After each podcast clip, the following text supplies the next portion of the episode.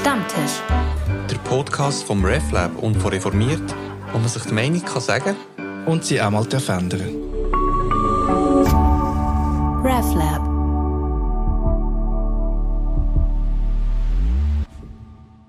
Willkommen zur neuen Episode von Stammtisch. Unser Thema ist heute die Spaltung in der Pandemie und was seither geschah in der Gesellschaft oder was eben nicht geschah. Und ähm, dafür haben wir eine Spezialistin für Konflikt- und Friedensforschung eingeladen. Christine Schließer ist Studienleiterin am Ökumenischen Zentrum für Glaube und Gesellschaft der Universität Fribourg und Privatdozentin für systematische Theologie und Ethik an der Uni Zürich. Und sie war im Auftrag der Uni Bern die wissenschaftliche Koordinatorin der interfakultären Forschungskooperation Religious Conflicts and Coping Strategies, also zu Deutsch ähm, religionsbasierte Konflikte und äh, Bewältigungsstrategien. Und sie befasst sich immer noch, ähm, sie ist immer noch in äh, verschiedenen Pro Forschungsprojekten aktiv, wo es um die Rolle von Religion in gesellschaftlichen Konflikten und Konfliktlösungsprozessen unter anderem in Ruanda und Südafrika geht. Wir haben also eine Spezialistin hier und mit der wir Rückschau halten auf die, äh, auf die gesellschaftliche Dynamik während und seit der Pandemie. Mit hier im Studio sitzt äh, Felix Reich. Er ist Redaktor bei der Zeitung Reformiert und ich, Anuk Holthäusen, die ebenfalls dort arbeitet. In dieser Zeitung ist Mitte Februar ein Schwerpunkt zu diesem Thema erschienen. Christine, wir würden gerne mal zunächst von dir noch etwas hören zu deiner Forschungstätigkeit. Wie bist du eigentlich als Theologin darauf gekommen, in Ruanda und in Südafrika Forschung zu betreiben? Ja, erstmal ganz herzliches Dankeschön. Es ist schön hier zu sein. Ich freue mich mega auf dieses Gespräch zu diesem spannenden Thema, das ja immer noch sehr, sehr relevant ist. Wie bin ich als Theologin nach Ruanda gekommen? Äh, mein Ticket hieß äh, Dietrich Bonhoeffer. Ich habe über Bonhoeffer promoviert gehabt und vor oh, das sind jetzt sicher zehn Jahre oder so, ähm, fand eine Bonhoeffer-Tagung in Ruanda statt. Und die haben verschiedene Perspektiven äh, zusammengesammelt, quasi aus äh, der ganzen Welt, auch aus dem deutschsprachigen Bereich. Und dort wurde ich eben eingeladen zu einem Vortrag über Dietrich Bonhoeffer. Und da hat mich das Land gepackt, das äh, ja so viele Widersprüche in sich vereint, einerseits unglaublich schön ist. Also man spricht nicht umsonst von der Schweiz Afrikas, wunderschön, sauber. Ähm, Plastiktüten sind verboten beispielsweise, äh, großartige Natur und zugleich ja diese furchtbare Geschichte hat. 1994 der Völkermord, in dem bis zu einer Million Menschen zu Tode gekommen sind, der schnellste Völkermord der jüngeren Geschichte. Und das hat mich gepackt. Zugleich auch die Faszination mit den Menschen dort, die eine Fröhlichkeit, eine Freundlichkeit und Herzlichkeit ausstrahlen und diese diese unglaublich schwere Vergangenheit proaktiv angehen und sagen, das war die Vergangenheit, aber das soll uns nicht festlegen auf Gegenwart und Zukunft. Wir müssen einen Weg finden. Ruanda ist eins der kleinsten Länder in, in Afrika. Ähm, das heißt, man kann sich nicht gut aus dem Weg gehen. Man hat keine klaren Grenzen wie etwa in, Deut in äh, Deutschland oder Europa nach dem Zweiten Weltkrieg, wo die ehemaligen Feinde klar getrennt sind. Ähm, das ist dort nicht möglich. Man muss zusammenleben. Man muss sich miteinander versöhnen, um gemeinsam Gegenwart und Zukunft zu meistern. Und da wurdest du eingeladen, an einem Forschungsprojekt mitzumachen oder bestand das schon? Das hat sich dann über ganz verschiedene Kooperationspartner ergeben. Mich als Theologin interessiert dabei natürlich ganz besonders, welche Rolle spielt denn Religion bei diesen sozialen Prozessen?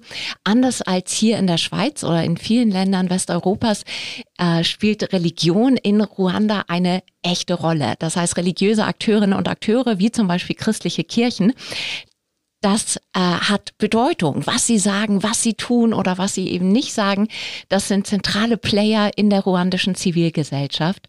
Äh, Ruanda ist ein christliches Land, das war auch schon vor dem Völkermord so, mit über 90 Prozent Christen. Das wirft nochmal ganz andere verstörende Fragen auf, wie ich denke. Aber es ist nach wie vor ein äh, mhm. ganz stark christlich geprägtes Land. Und da interessiert es mich, ähm, da möchte ich lernen, wie machen das die Leute? Das ist ja eigentlich unvorstellbar. Man hat einen Völkermord im Gepäck und ist jetzt herausgefordert, sich zu versöhnen. Welche Ressourcen kann da das Christentum einspielen? Was sind vielleicht auch problematische Aspekte, die gerade auch vor dem Völkermord oder auch während des Völkermords zutage traten. Aber was ist, und das interessiert mich fast noch mehr, was sind die positiven, die konstruktiven Ressourcen, die das Christentum, der christliche Glaube äh, für Versöhnung, für nachhaltigen Frieden bereitstellen kann? Und was waren deine Erkenntnisse? Also hat Religion eher spaltend gewirkt oder versöhnend? Oder beides? Oder? Ich würde sagen beides, in der Tat. Religion, jede Religion ist ja zutiefst ambivalent. Das heißt, wir haben äh, ganz massiv negative Potenziale, gerade im Blick auf Frieden und Versöhnung lässt sich die Ambivalenz von Religion ja sehr schön verdeutlichen. Und in der öffentlichen Wahrnehmung oder in den Medien ist es ja vor allem die konfliktive Rolle von Religion, die im Vordergrund steht. Was heißt das mhm. spezifisch auf Ruanda jetzt? Also wo würdest du, kannst du das konkreter benennen, mhm. wo diese ähm, schwierige Seite der Religion zutage trat? Ich denke, das zeigt sich äh, unter anderem äh, in äh, der Zeit vor dem Völkermord auf ganz verschiedenen Ebenen. Zum Beispiel in einer, ja, wie ich finde, ähm, recht problematischen Theologie. Das heißt, äh, die ähm, Theologie war stark geprägt äh, in ihrer Lehre ähm, in die ruandische Bevölkerung hinein mit Konzepten wie Unterordnung, Gehorsam, äh, ein ganz starkes Obrigkeitsverständnis. Entschuldigung ein ganz starkes Obrigkeitsverständnis. Und man hat jetzt wenig gelernt zu christlichen Konzepten wie Verantwortlichkeit oder äh, die freie Entscheidung, auch für den Nächsten, für die Nächste etwas zu wagen. Nächstenliebe, was heißt das konkret im öffentlichen Raum? Ähm, also da war ein, ein sehr einseitiges äh, Theologieverständnis, würde ich sagen. Andere Probleme waren auch strukturell begründet. Die Kirchen, das war vor dem Genozid vor allem die katholische Kirche, über 65 Prozent der Bevölkerung gehörte der katholischen Kirche an. Und die Kirchen waren oft ein äh, zentraler Player, auch in den dörflichen Gemeinschaften, im Blick auf ähm, äh, Arbeitsmöglichkeiten, Bildungschancen, Aufstiegsmöglichkeiten, ähm, auch ganz praktisch Nahrungsmittelverteilung, solche Dinge. Das heißt, Kirche war quasi so ein bisschen das Einstiegstor zur Macht, auch zur politischen Macht. Kirche war, ähm, ich würde sagen, ähm, ihr fehlte oftmals eine kritische Distanz zum Staat. Man war miteinander eng verbandelt äh, und da gab es auf einer ganz Reihe von Ebenen von der Theologie über die Strukturen, über fehlende kritische Distanz zum Staat, würde ich sagen, Elemente, die jetzt ganz sicher nicht allein verantwortlich sind für den Völkermord. Da gab es ganz unzählige andere Faktoren, wirtschaftlich, politisch, ethnisch und so weiter, aber eben auch eine Rolle gespielt haben, dass die Bedingungen für die Ermöglichung einer Atmosphäre, in der ein Völkermord dann denkbar war, geschaffen wurde. Und wie hat sich das verändert? Also hat sich die Theologie verändert? Das ist eine, eine ganz, ganz spannende Frage, weil im Genozid und natürlich in den Jahren danach hat die Kirche, haben religiöse Player natürlich massiv an Glaubwürdigkeit verloren. Ähm, in den Jahrzehnten zuvor, es gab ja immer wieder Massaker schon, ne, mit Zehntausenden Toten auf beiden Seiten zwischen Hutu und Tutsi. Das sollte ich vielleicht noch mal kurz zuvor sagen. Also im Völkermord in Ruanda hat sich quasi die Mehrheit der Hutu gegen die Minderheit der Tutsi, das sind ungefähr 15 Prozent gewesen, ähm, erhoben und hat versucht, die Tutsi auszulöschen. Wobei da muss man sagen, Hutu und Tutsi sind keine herkömmlichen ethnischen Bezeichnungen, sondern äh, beschreiben Bevölkerungsgruppen, die ehemals über ihren Reichtum definiert waren. Wer mehr als zehn Rinder hatte, war ein, Tut, äh, war ein, Hut, äh, war ein Tutsi, Entschuldigung. Und wer eben weniger hatte, war ein Hutu. Also die, die ähm, Durchlässigkeit war gegeben und das war dann erst unter kolonialer Herrschaft. Das waren zunächst die Deutschen, nach dem Ersten Weltkrieg dann die Belgier, die diese die Stammeszugehörigkeiten, genau oder? diese mhm. ethnischen Grenzen dann zementiert haben. Und ähm, das einfach nur als Background, das muss man ein bisschen im, im, Hinterkopf behalten. Jetzt, wie hat sich die Theologie verändert? Also die Kirchen mussten durch einen Prozess gehen, der klar war, wir können nicht so weitermachen wie vorher. Schuld musste ganz konkret benannt werden. Also es hat überhaupt nichts geholfen, da Schuld unter den Teppich zu kehren. Denn gerade die Kirchen waren äh, zu Orten von Massakern geworden. Und gerade ähm, in den Jahrzehnten zuvor, als es eben schon diese Konflikte gab zwischen Hutu und Tutsi, waren die Kirchen immer respektiert als äh, Sanctuaries, als heilige Orte, wo eben keine Gewalt stattfand. Im Genozid hat sich das dann geändert. Äh, Kirchen wurden zu ja, Massenhinrichtungsstätten quasi. Wir haben also einen massiven Kredibilitätsverlust ähm, der äh, seitens der Kirchen, ähm, der erstmal bearbeitet werden mussten. Und ein ganz Wesentlicher Schritt ähm, war äh, unter anderem kurz nach dem Völkermord 1996 schon ein Schuldbekenntnis, das Christinnen und Christen aus ganz unterschiedlichen Konfessionen gemeinsam verfasst haben, Vertreterinnen und Vertreter von Hutu und Tutsi. Es gibt noch eine ganz kleine Bevölkerungsgruppe der Twa, die sind ungefähr ein Prozent. Die haben sich in Deutschland in Detmold getroffen und haben ein Bekenntnis verfasst. Das lässt sich online googeln. Ähm, Detmolder Bekenntnis heißt das. Und da steht in ganz schwer erträglicher Konkretion, ähm, wird da Schuld benannt, also wie Schwangeren die Bäuche aufgeschlitzt wurden und was alles da begangen wurde. Und es wird um Vergebung gebeten. Mhm. Und solche solche Initiativen, glaube ich, haben ganz viel beigetragen, dass Vergangenheit nicht ignoriert, nicht unter den Teppich gekehrt wird, sondern bewusst angegangen wird. Aber man lässt sich davon nicht überwältigen, man bleibt nicht dabei stehen, sondern durch Vergebung, durch Versöhnung, durch Bekenntnis der Schuld werden hier Wege eröffnet, die dann tatsächlich auch Potenzial für Gegenwart und Zukunft haben. Also da hat schon ein Umdenken stattgefunden in die Theologie, in die, in das kirchliche Selbstverständnis hinein. Und diese positive Kraft der Kirche, die konnte sich bis heute erhalten. Also es spielt immer noch eine Rolle. Absolut. Ähm, dieses Beispiel ist nur, nur eins von, von ganz vielen. Äh, ich denke, es ist sehr, sehr wichtig, dass mit dem, dass Schuld klar benannt wird. Aber Religion hat natürlich noch ganz äh, viele andere Ebenen äh, Menschen zu erreichen. Unter anderem eben über, ja, man kann vielleicht sagen, normative Konzepte. Es macht einen Unterschied, ob in den Kanzeln Hass und Vergeltung und Rache gepredigt wird oder ob eingeladen wird zur Vergebung, mhm. zur Versöhnung, für einen Neuanfang. Es macht einen Unterschied, was die Studierenden, äh, die zukünftigen Pfarrpersonen in ihren Seminaren lernen. Geht es da auch um Transformationsprozesse? Geht es um Heilung, Umgang mit Traumata, gewaltfreie Konfliktlösung?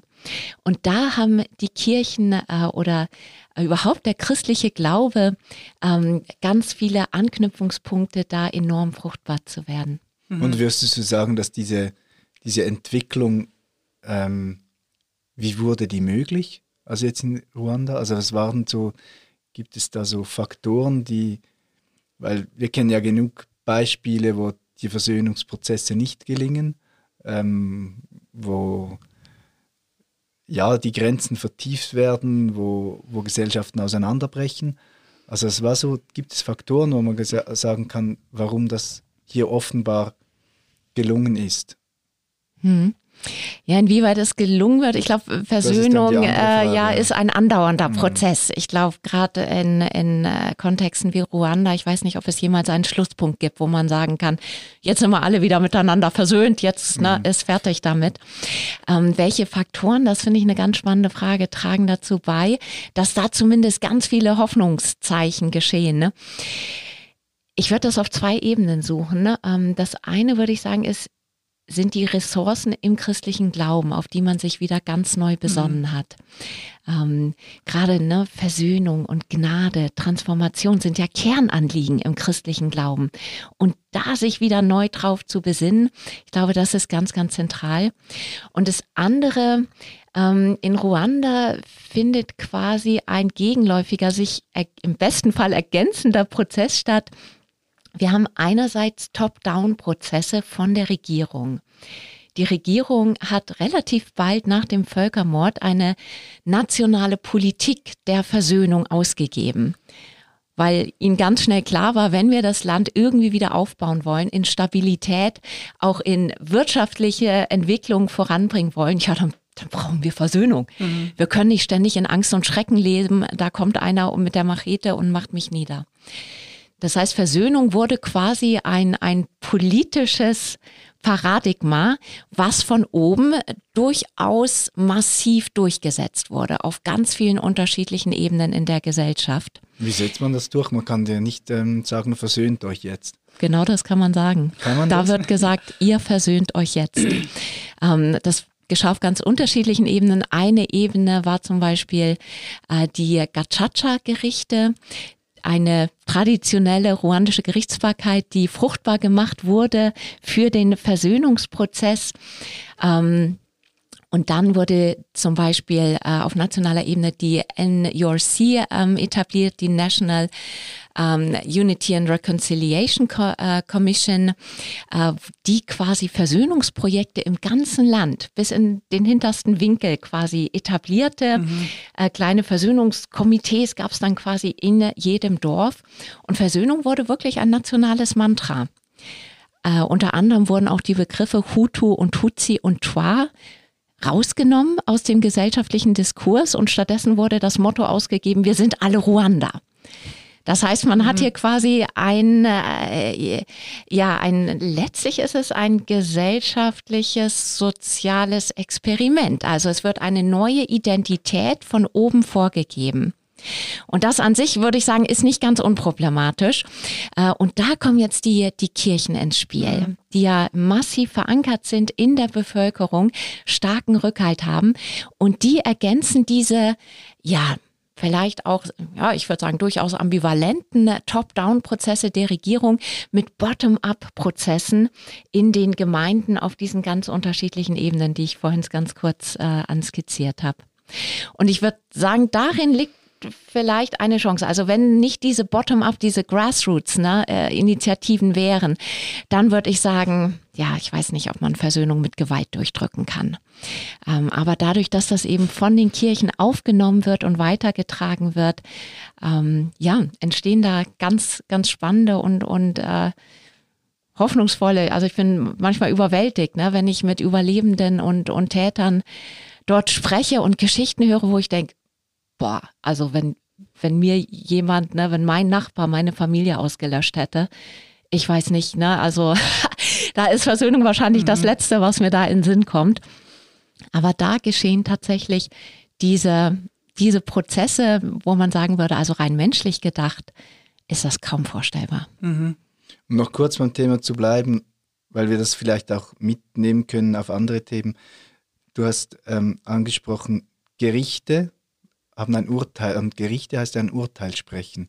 Mhm. Und das ist ja zuerst mal ähm, nicht das, was wir unter, unter Versöhnung ähm, verstehen, sondern das ist der Entscheid, wer ist schuld.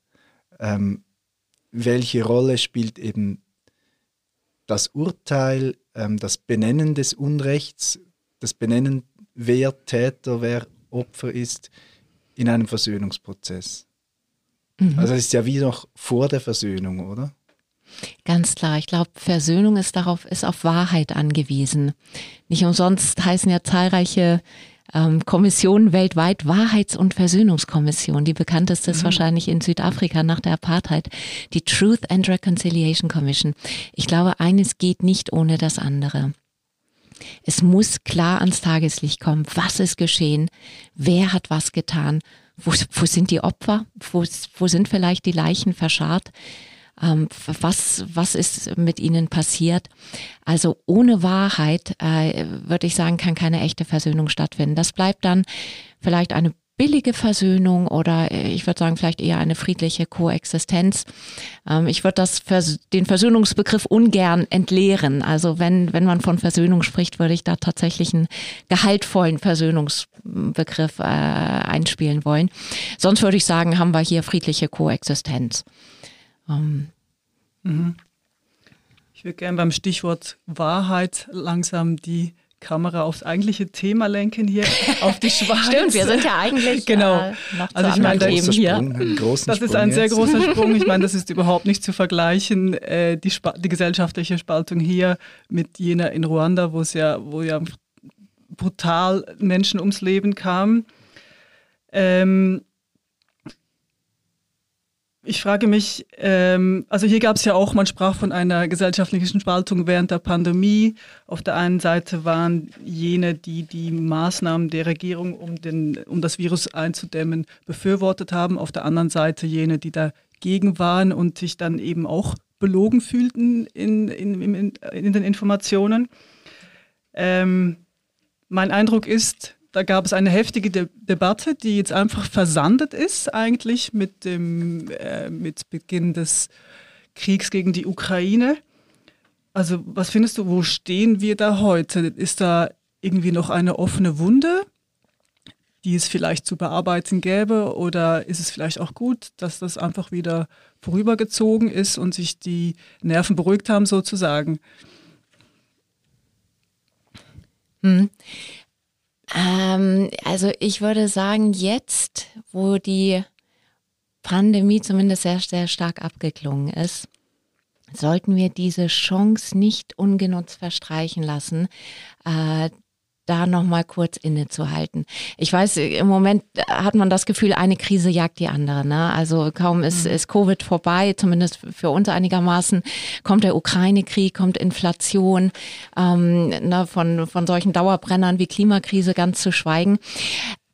Und gerade da würde ich sagen, ist das, ist es unabdingbar, für eine Gesellschaft, da kurz innezuhalten und auf die, gerade jetzt im Blick auf die ähm, Pandemie nochmal zu reflektieren und sagen, wir haben schwierige Jahre hinter uns und wir haben sie nicht ganz so toll gemeistert.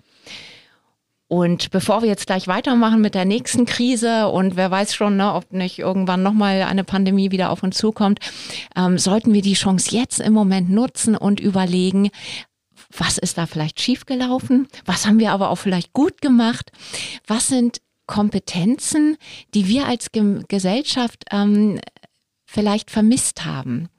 Äh, und ich hatte, hatte immer mal wieder das Gefühl, in der Pandemie, überhaupt sind ja, sind ja äh, ja solche akuten Krisen wie Pandemien ähm, Konfliktverstärker. Ne? Also Konflikte, die vielleicht schon in einer Gesellschaft schwelen, muss auch nicht Gesellschaft, kann ja auch Familie, Freunde, wie auch immer. Ähm, dann kommt solch eine Stresssituation und diese Konflikte brechen dann umso verstärkter hervor. Und das zeigt uns vielleicht, dass wir zu viel Wert vielleicht gelegt haben auf, ja, was man vielleicht technische Kompetenzen nennen könnte. Ne?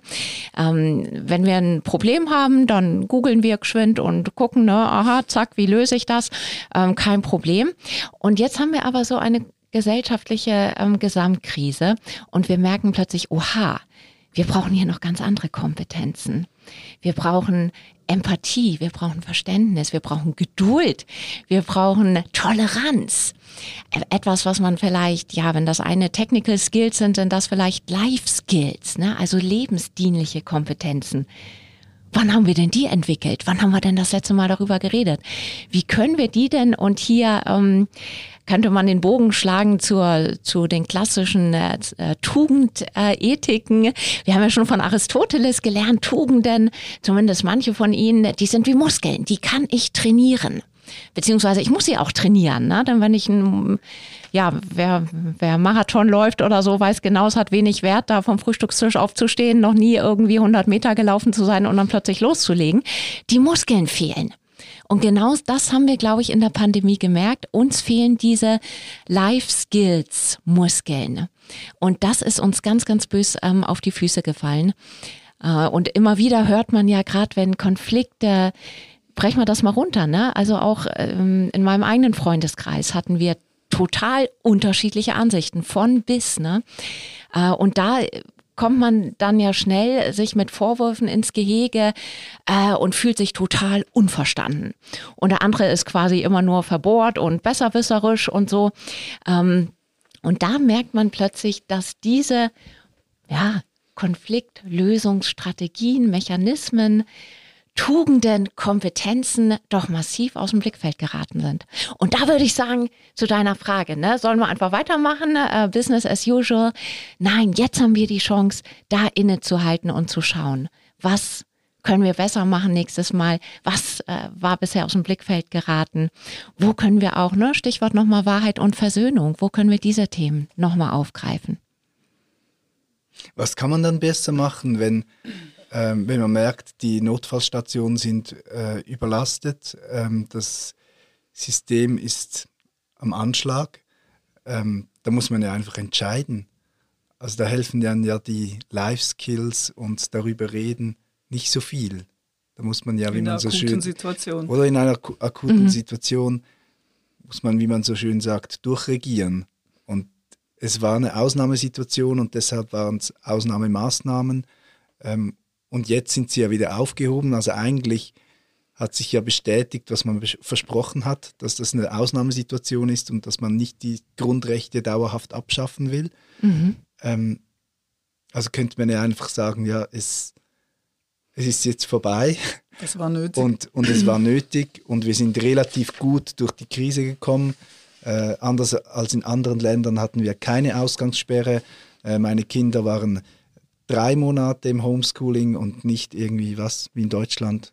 Mehr als ein halbes Jahr, glaube ich, was ich Hm. nicht hätte erleben Jahre, wollen. ja. Ja, ja, ja. Ähm, also kann man doch eigentlich sagen, Übung gelungen. Also Ja, würdest du sagen, wir könnten jetzt gleich weitermachen, Business as usual.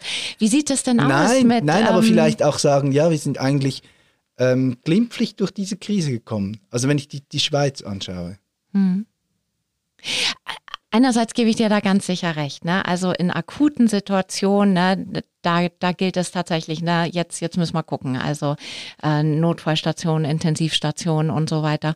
Ähm, da, da muss man die akute Notsituation so gut es geht meistern und dass da natürlich auch manche Fehler gemacht werden. Ja, hinterher kann ist ja man nicht- immer schlauer, ne? Ja, man kann ja nicht warten, bis ein Entscheid alle verstehen. Also irgendwann muss man einfach handeln. Und es war eine, man hat ja auch wenig Wissen. Es war eine, Mhm. das fand ich auch ziemlich transparent ähm, kommuniziert eigentlich. Also jetzt, um es pointiert zu sagen, wir sind ja am Stammtisch, ähm, frage ich mich ja, wo liegt das Problem? Ich glaube, das Problem liegt da, wo Leute das Gefühl haben, dass sie ungehört geblieben sind, dass sie sich unverstanden gefühlt haben und auch konkrete Brüche würde ich sagen, ne? in Freundschaften, in Familien. Ähm, ja, wenn man über Gesellschaft redet, ist das ja äh, manchmal so ein bisschen abstrakt, ne? Die Gesellschaft. Wer ist denn die Gesellschaft? Ja, das sind wir. Das sind unsere Beziehungsnetzwerke. Und da, ähm, wenn man sich da umhört, ich glaube, da ist schon noch einiges an Altlast vorhanden, ne? ähm, wo auch Verletzungen geschehen sind, ne? wo Impfgegner, radikale Impfgegner äh, gegen ebenso radikale Impfbefürworter, äh, ja, sich wirklich dauerhaft die, die Beziehungen, vielleicht auch die früheren Freundschaften äh, geschädigt haben. Äh, und ich glaube, das ist etwas, an das wir nicht einfach vernachlässigen sollten. Es gibt da eine Umfrage, ich glaube, von der Schweizerischen Evangelischen Allianz, ähm, dass äh, aus dem letzten Jahr, wenn ich mich recht erinnere, dass über 60 Prozent der Kirchgemeinden das Gefühl haben, äh, wir sind noch nicht an dem Punkt, wo wir sein sollten. Also Versöhnung ist nach wie vor Thema bei uns. Ähm, und das ist etwas, wo wir ran müssen. Die Frage ist ja dann, wer, wer aktiviert die, oder? Wir hatten ja auch in der Zeitung zwei Beispiele, wo ein Mann äh, sich zerstritten hat mit seinem besten Freund, mit dem er schon seit 40 Jahren eigentlich eng befreundet war und ein anderer Mann, der sich mit seiner Schwester zerstritten hat, die er sehr mochte und die reden ja bis heute nicht zueinander, aber wer, wer kann diesen Prozess auslösen in diesen Beziehungen? Frage ich mich. Also, ja, wer sind da eigentlich die Akteure oder wer, wer kann eigentlich diese Versöhnung initiieren? Das ist natürlich auch jeder Einzelne selber, aber da gibt es ja ganz verhärtete Fronten und da frage ich mich, äh, wie, wie kann das in Gang gesetzt werden? Hm. Ja, wie kann das in Gang gesetzt werden? Ich glaube, das ist tatsächlich, das kann nicht von außen kommen. Äh, und da vielleicht nochmal der Schwenk zu Ruanda. Ne? Also wenn man jetzt nur sagt, jetzt versöhnt euch mal gefälligst, äh, das mag mit einem gewissen Druck für eine Weile zumindest von außen mm, irgendwie den Anschein haben, dass das funktioniert. Aber ob das genuine Versöhnung ist, mag man, glaube ich, hinterfragen. Das heißt, wenn man solche, solche Fälle hat, wo Freundschaften ne, oder ähm, Geschwisterkonstellationen nachhaltig beschädigt sind, ich glaube, da muss die Initiative von denen ausgehen, dass die überlegen, ja, ist der Leidensdruck so stark, ne, dass ich da was verändern will, ähm, dass ich da, ja, dass ich meine beste Freundin zurückhaben will. Ne, dass es vielleicht noch andere Themen gibt, die, äh, über die sich unsere Beziehung definiert. Dass wir jetzt Covid nicht die alleinige Deutungshoheit über unsere Beziehung äh, überlassen. Ne? Ähm, aber da kann ich wahrscheinlich, äh, ja, ich kann von außen vielleicht den einen oder anderen Anstups geben, wenn ich die Person gut kenne und ich sehe, oha, da ist was in die Brüche mhm. gegangen, zu sagen, wie sieht's denn aus? Na, ihr seht jetzt nicht so aus, als ob das dauerhaft ein glücklicher Zustand wäre. Ne? Ähm, aber letztlich äh, muss das, glaube ich, von den Personen selber kommen, die sagen, nee, da möchte ich was dran ändern. Mhm. Also ich möchte nach einem Punkt ansprechen, eben hat damit zu tun, hast du gesagt, es braucht Wahrheit für die Versöhnung und zugleich dieses, ähm, dieses Unverstanden fühlen. Ja, mhm. und das ist ja so ein, so ein Allgemeinplatz, gegen den, den man eigentlich nicht ankommt. Wenn sich mhm. jemand unverstanden fühlt, dann heißt das, er versöhnt sich nur, wenn ich meinen Standpunkt aufgebe und ihn dann verstehe. Und, und das ist auch so eine, für mich eine völlig andere Ebene. Also wenn es um Politik geht, geht es um Entscheide. Und man kann, man muss sich für das eine entscheiden und gegen das andere. Und manchmal entscheidet man richtig und manchmal vollkommen richtig und manchmal ein bisschen richtig und manchmal falsch.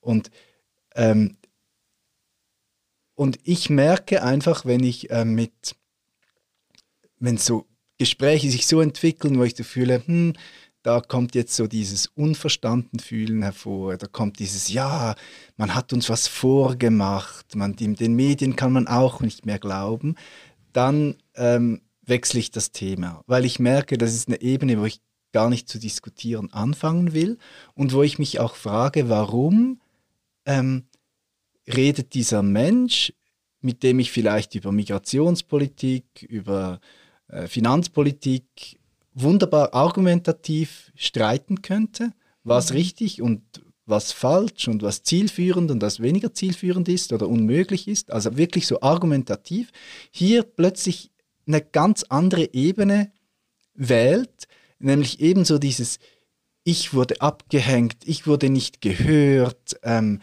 die Medien sagen sowieso nur das, was der Staat will. Also so, es, wird so ganz diffus, nicht gleich verschwörungstheoretisch, aber ein bisschen in diese Richtung. Und ich frage mich immer, warum ist das bei der Pandemie passiert? Weil auch da musste man ganz klar entscheiden, Lockdown ja oder nein. Und man wusste nicht, die Folgen wusste man nicht. Man hat gemerkt, die Zahlen gehen runter. Lockdown, kann man sagen, war in dem Moment vielleicht nötig. Oder andere können behaupten, er war gar nicht nötig. Und darüber könnte man streiten, so wie man darüber streiten kann, ob, ob diese Initiative richtig war oder nicht. Aber es hat so was Diffuses drin, mhm. wo ich merke, das ist gar nicht die Ebene, auf der ich diskutieren möchte.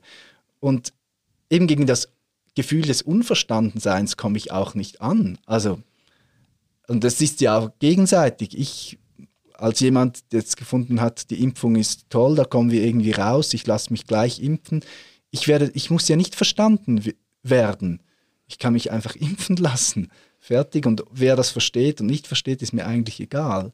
Also dieses, es ist so eine, ja, wo ich dann wie denke, also muss ich jetzt irgendwie meinen Standpunkt aufgeben, dass, dass sich das Gegenüber irgendwie verstanden fühlt und dann Richtung Versöhnung gehen kann. Nein, weil ich behaupte nicht, ich habe die Wahrheit gepachtet, aber ich würde sagen, ich, ich ähm, könnte argumentieren dafür, dass meine, dass meine Position ich für überzeugend halte. Mhm. Und in so ein diffuses Gespräch will ich gar nicht einsteigen, weil das endet dann irgendwie, dass sowieso uns etwas vorgemacht wird und finstere Medienkräfte ähm, wirken. Mhm. Kann ich, kann ich total äh, verstehen. Äh, auf der einen Seite, ne, das unverstanden fühlen, äh, das ist äh, ja ist irgendwie diffus. Wie wie kann man das packen? Äh, und zugleich in der in der Mediation oder in der ähm, Konflikttransformation gehört das zu zu eins der einem der Schlüsselwörter, ne? Unverstanden fühlen. Das zeigt ja an, oha, hier ist ein Bedürfnis vorhanden und hier kann man tatsächlich einsteigen und äh, überlegen, ja, wie will ich mich denn eigentlich verstanden fühlen? Und da ist es natürlich schwierig, gerade in so solchen Konstellationen. Ne? Nehmen wir mal äh, Family-Beispiel, zwei Schwestern, ne? eine Radikal-Impfgegner, eine Radikal-Impfbefürworterin. Ähm, da ist ja dann oft auch schon die Anspannung so hoch, dass es sogar schwierig wird, den anderen überhaupt aussprechen zu lassen. Ne? Und da würde ich sagen, da kann man ansetzen und sagen, okay, das Ziel kann vielleicht zunächst einmal sein, neugierig zu sein zu schauen, ja, was meint der andere denn eigentlich oder die andere denn eigentlich? Nicht, dass ich gleich in mir schon überlege, okay, völlig falsch, wie kann man nur so denken? Okay, ich habe hier folgende 17 Argumente mit jeweils drei Unterpunkten, die diese, äh, diese Argumentation vollkommen aushebeln werden, äh, sondern dass ich selber versuche, erstmal nachzuvollziehen oder zu verstehen, ne? was, was der andere überhaupt, überhaupt meint. Also ich glaube, das Ziel kann nicht sein, den anderen zu überzeugen, ähm, weil ne, das haben wir ja auch gesehen, dass es wirklich schwer, da auf einen gemeinsamen Nenner zu kommen oder den anderen jetzt von meiner äh, Meinung zu überzeugen, sondern das Ziel kann und sollte sein, sich erstmal gegenseitig zu verstehen. Also es geht nicht um Harmonie als Ziel im Sinne von Einverständnis, na, wir schwätzen jetzt eine halbe Stunde miteinander und hinterher sind wir der gleichen Meinung, sondern das Ziel ist zunächst Verständnis ich habe verstanden, was der andere oder die andere mir sagen will, auch wenn ich komplett anderer Meinung bin mhm. und kann das irgendwie meiner Gegenüber ähm, auch signalisieren, dass die sich erstmal ernst genommen fühlt und vielleicht sogar verstanden fühlt. Und ich glaube, ein Schlüsselmoment ist erreicht, wenn wir beide realisieren, wir werden nie eine Meinung haben, möglicherweise. Ne?